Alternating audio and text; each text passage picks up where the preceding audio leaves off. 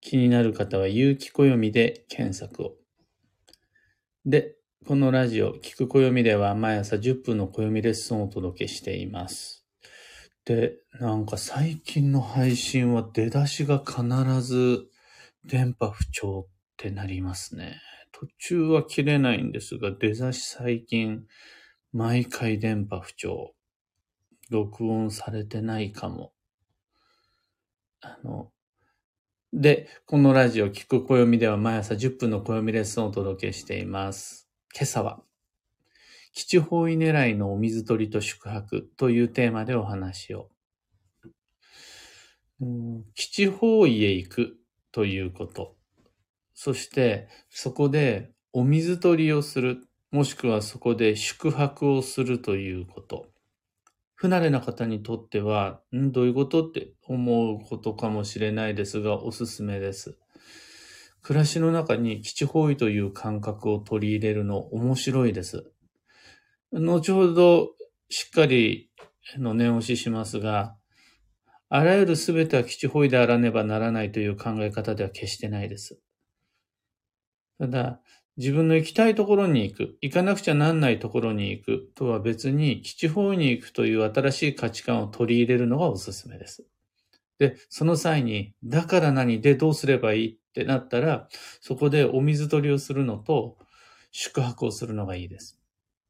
お水取りって何ってなったら、基地方位の範囲内に引用可能な自然の湧水を見つけて、で、これを取水して、現地で触るとか、現地で入るとか、もう、もちろんいいんですが、そうじゃなくて、取水して、で、家に持ち帰ってきて、で、飲む。がお水取りです。お水を取って帰ってくる。で、飲用可能なお水であるならば、それを飲むっていうのもいいし、また、あの、今度は気をつけなくちゃなんないのが、基地方位とは、お水を取ってこんなくちゃならない。それ以外のものは認められないじゃなくて、別にお水取りできなくても、宿泊はおすすめです。長期滞、長期滞在っていうのかな。長く滞在してくる。で、日付をまたいで滞在してくる。向こうで現地でしっかり寝て帰ってくる。というのもいいです。宿泊を伴う旅行、移動は必ず基地方位であらねばならないということでもないので、そこも、あの、あんまり、まち真面目にならないように。基地方位旅行とは、そんな風にして、どこに行って何をするかという計画を立てるの結構重要です。そこをしっかりと練り上げることで効能も増します。に、四角でお勧めしたいのはお水取りと、あと宿泊です。個人的には、好みもあると思うんで、あくまで個人的っていう言い方するんですが、スパグルメショッピングが一番のおすすめです。えプライベートな僕の基地方位旅行ってなったら、温泉入浴と地の食べ物と自分へのお土産、スパグルメショッピングが欠かせないです。ただ、オフィシャルで西企画としてご提案するならば、方位の利用イコールお水取りと宿泊です。まあ、とはいえ自分に合ったものを選んでもらうのが一番いいんで、パワースポ巡りとか、自然との触れ合いとか、海岸ヨガをするのもいいし、自分の好みに合わせたアレンジをどんどんしていただいて良いと思います。で、そこで押さえとかなくちゃならないのが、出発から帰宅までの全てを完全に基地方位の範囲内でまとめるという必要は一切ないです。例えば、電車の線路とか、車の高速道路とか、あとは飛行機、船の航路が一時的に基地方位からずれてしまったとしても、移動中全然全く問題なしです、そんなの。だから基地方位から外れた駅でご飯食べたり、あとは空港サービスエリアでトイレ寄ったり、全然問題なしです。もう移動の途中で一時的に少し基地方位から外れた場所にいる。そう写真撮る、過ごす、思い出集める。全然問題なし。それが基地方位旅行という一連の行為の中で、その旅をより良いものにするための工夫、必要な過程だったら、のそれも基地方位旅行の一部とみなします。ただ、お水取りとか、宿泊、あとは、できれば、スパ、温泉、あと自分へのお土産購入、などの要所は確実に基地本位の範囲内でまとめるのが良いです。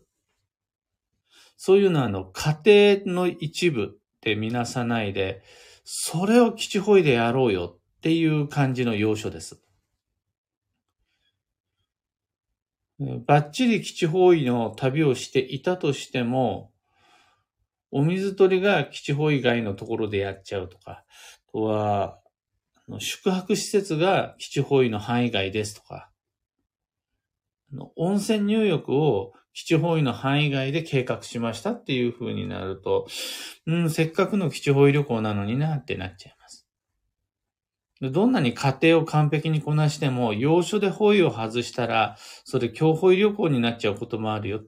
強方位旅行がダメって言ってるんじゃなくて、方位の効能より高めたいんだったら、お水取りと宿泊は基地基地方位にしないとね、みたいな感じです。ねこの基地方位旅行をおすすめする一番の理由が、そのお水取りの場所、お水取りってみんなしないでしょ僕も物心つく頃からだから、6歳とか5歳の頃には、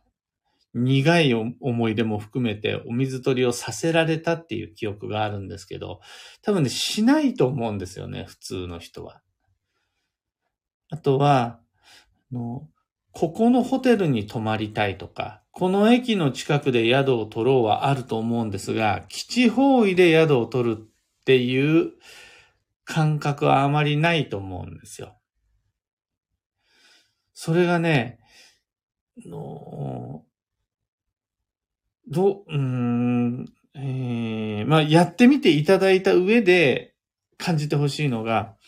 その、いつもの自分の価値観とは違う基準で物を選ぶと、世界は狭まるんじゃなくて逆に広くなるっていうのがいいです。いつもやってることじゃなくて、お水取りって非日常だと思うんです。とは、いつもの宿の取り方じゃなくて、基地本位の範囲内でお気に入りの合う、合うなって思えるような宿を選ぶというの非日常的な行為が、普段通りに生きていれば、この範囲内でしか行われないという人生の定番を外してくれるんですよね。で、この外された、いや、あなたの人生にはこっちのストーリーもあるよ。自分自身のライフサイクルの中にはこういうパターンもあるよ。で、台本が増えていくっていうか、の別のゲームも始まるのが人の運を高めてくれます。特に今自分が行っているゲーム、人生、サイクルの中で停滞を感じている人にとって、非日常的なお水取りや基地方位宿泊などの行為が、良き刺激となって別の新しいサイクル始まるっていうのを狙っていけます。でも、もはやその時には基地方位ってあまり関係ないんですが、じゃあ、何でもいいよ。どこの水取ってきてもいいよ。どこの宿に泊まってもいいよっていうことになると、今度逆に世界は狭まるんですよね。何でもいいっていうのは実は狭いんですよ、世界が。これもわかりにくい言い方だと思うんですが、何でしょう。いつかそのうちとか、いつでもいい、どこでもいいっていうのは実はないと一緒なんです。今年会いに行こうとか、あのこの場所で何かしようって、何かの選択をして初めて、その先で人の世界が広がるんで、その時の条件設定が暦の中では七方位だったりするんですよ。で、その中での課題が何でもいいんだよ。七方位だったらじゃなくて、お水取りと宿泊だったりするんです。これを組み合わせることで、いつもの自分の定番を外して、その非日常的な選択で自分の世界を広げるっていうのが可能になるので、基地方位を狙ったお水取りと宿泊おすすめです。別に停滞してなくても、ゲームとして考えると面白いんで、試してみてください。今朝のお話はそんなところです。二つ告知にお付き合いください。まず開運ドリルワークショップ2024に関して。この開運ドリルにて、あの、最低限の基礎知識をご紹介するためのプレ講座っていうのをやるんですが、プレ講座っていうだけに、本題に入る前にいくつかのプレ講座開催するんですが、それが終わったら真っ先に、まず2024年の行動計画を立てましょうというワークが、理想の基地方位旅行計画の立案です。そこでは、の何月何日ってだけじゃなくて、何時に、どの場所にっていうところまでこだわった計画を練り上げます。で、この時間までこだわった基地方位旅行計画を立てるのは、僕は海運ドリルの中だけで行います。残念ながら、その他の講座、その他の鑑定で聞かれても、それ海運ドリルでやってるんでお答えすることができませんっていう風な感じになるので、時間までこだわった基地方位旅行計画を練りたい方は、ぜひ海運ドリルまでお願いします。それ、通常のお申し込みで3000円。で、あの、消費税とか、そういうの考えないです。とにかく3000円。で、先行予約限定セットのチラシの中に、はい、チラシからお申し込みいただいていた方は2500円。どっちもね、1回の15分鑑定って言われる西企画の中で一番お手軽な鑑定よりも安く受けられるから、お水取りの時間を教えてくださいっていう鑑定する、鑑定を依頼してくるより開運ドリル受けちゃった方が絶対安いんで。開運ドリルをお待ちしてます。次に、いろんな街での暦のお話し会に関して、おそらくこれが最後の告知となります。10月の9日の岡山県岡山市暦のお話し会。これを最後の告知として締め切って、あとは、あの、当日迎えるっていう感じです。岡山での暦のお話し会に関しては、ブログでそれだけのための記事作ってあるので、そちらの窓口からお申し込みください。の開運ドリルもお話し会も詳細のブログリンク、放送内容欄に貼り付けておきます。さて、今日という一日は2023年10月の5日木曜日、一流万倍日です。繁忙の9月、今日を入れて残り3日間となりました。今日の時点で、もうもうこれはもう難しいなっていうできないことあると思うんです。あとは、やろうと思えばできたんだけれども、今日を迎えた時点でまだできていないことっていうのもあると思うんです。そういうの全部一回棚上げして、こっからできることだけを探して一つずつこなしていきましょう。今日の幸運のレシピはカニクリームコロッケ。これカニがポイントです。クリームとかコロッケじゃなくても OK です。カニがポイント。しかもですね、カニカマもありなんですよ。カニカマも。カニチャーハンも OK です。コンビニでもスーパーでも、ファミレスでも、カニ見つけたら、お、今日の幸運レシピって思っていただけるとそれで正解です。最後に、今日のキーワードは、えー、約束、取り決めを守る。これ、ビートさんもぜひ聞いてください。えっ、とね、後から入ってくる予定の魅力に負けて、事前の約束に不義理をしちゃうのは今日です。自分では、その、後から来た方軽いな、後回しでもいいかなって思ったとしても、事前に決まっている予定、計画、約束の方に運が乗ってます。だから、変に柔軟性を発揮して、後からの約束を強引にねじ込んじゃうのは避けて、先の予定を丁寧にこなしていくこと。あらかじめ決まっていた約束をまず終わらせること。その後、新しい予定、新しい約束、新しい計画をこなしていく方が流れには乗りやすいです。以上、迷った時の目安としてご参考までに。それでは、今日もできることをできるだけ、西企画、西俊久でした。いってらっしゃい。たかさん、おはようございます。かんぽう花子さん、おはようございます。はなさん、おはようございます。ゆうさん、おはようございます。くーさん、おはようございます。今日のみんなの空は曇りですね。群馬県富岡市の空も曇りですが、昨日と比べて明るいですね。ちょうどいい感じの多分気温で言うなら21度ぐらいのいい感じの朝です。さゆりさん、石川さゆりさん、小川智美さん、N シャンティさん、ビートさん、ひでみんさん、アルココさん、グルーブさん、キーボードさん、マーチさん、オペラさん、かよさん、カブさん、おはようございます。ビートさん、今日面接に行ってきます。先生の声が聞けてよかったです。とのこと、ありがとうございます。運を動かす9月の面接。その結果は一回置いといて、その面接に行けるっていうのが繁忙の予定として素晴らしい。ナイス運のデザインです。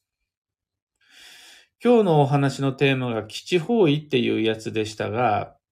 他の専門家の方はきっと基地方位に行ったら運が良くなる。基地方位の自体の効能、他の人にとってみれば幻と思われるような、その、基地方位エネルギーみたいなものを大切にしてると思うんですが、実はそこを僕全然重視してないんですよね。僕自身は見える人でも聞こえる人でもないので、おお、今基地方位のエネルギーが入ってるぜみたいな実感過去に一度もないです。ただ僕の人生において基地方位が本当に役立ってるのが、非日常なんですよ。普段普通に生きて暮らしていれば、自分のパターンの中で、いつもの、どうせ自分の人生を生きることになっちゃうのを、基地方位が外してくれるんですよね。この基地方位という非日常が、このまま行ったらどう、どうせっていう言い方もあれなんですが、想定内の人生しか生きられないはずだったのに、基地方位のおかげで、こんな場所にも行けたり、あんな場所が起こったりもするっていうのが面白くって、うまく取り入れられるといいです。くれぐれも今日3回目の念押しなんですが、すべての行動は基地方位であらねばならないっていうことじゃないんですよ。それやっちゃうと逆に運は制限されてつまらないものになってしまう。自分らしさが薄れて逆に運は停滞してしまうと思うんで、それはやっちゃダメだと思います。それは本意ではないです。ただもしも自分に選択の余地を与えられて、どこでもいい中から何かを選ぶってなった時に、好きな場所に行くのは日常です。あと、自分が行ったことがある場所に行くのも日常です。そこで自分の価値観の中にはないはずの、あとは仕事とか暮らしは関係ないはずの基地方位という条件を設定して、その範囲内からお水取りのスポットを選ぶ。宿泊場所を選ぶ。スーパー、グルメ、ショッピングをする。が、思わぬ形で自分を停滞の泥沼から救い上げてくれたりするので、まだ未体験の方はぜひお試しください。また体験したことがあるという方も、そういう感覚での基地方位旅行ゲーム、楽しんでみてください。またそこから思わぬ展開が始まるはずです。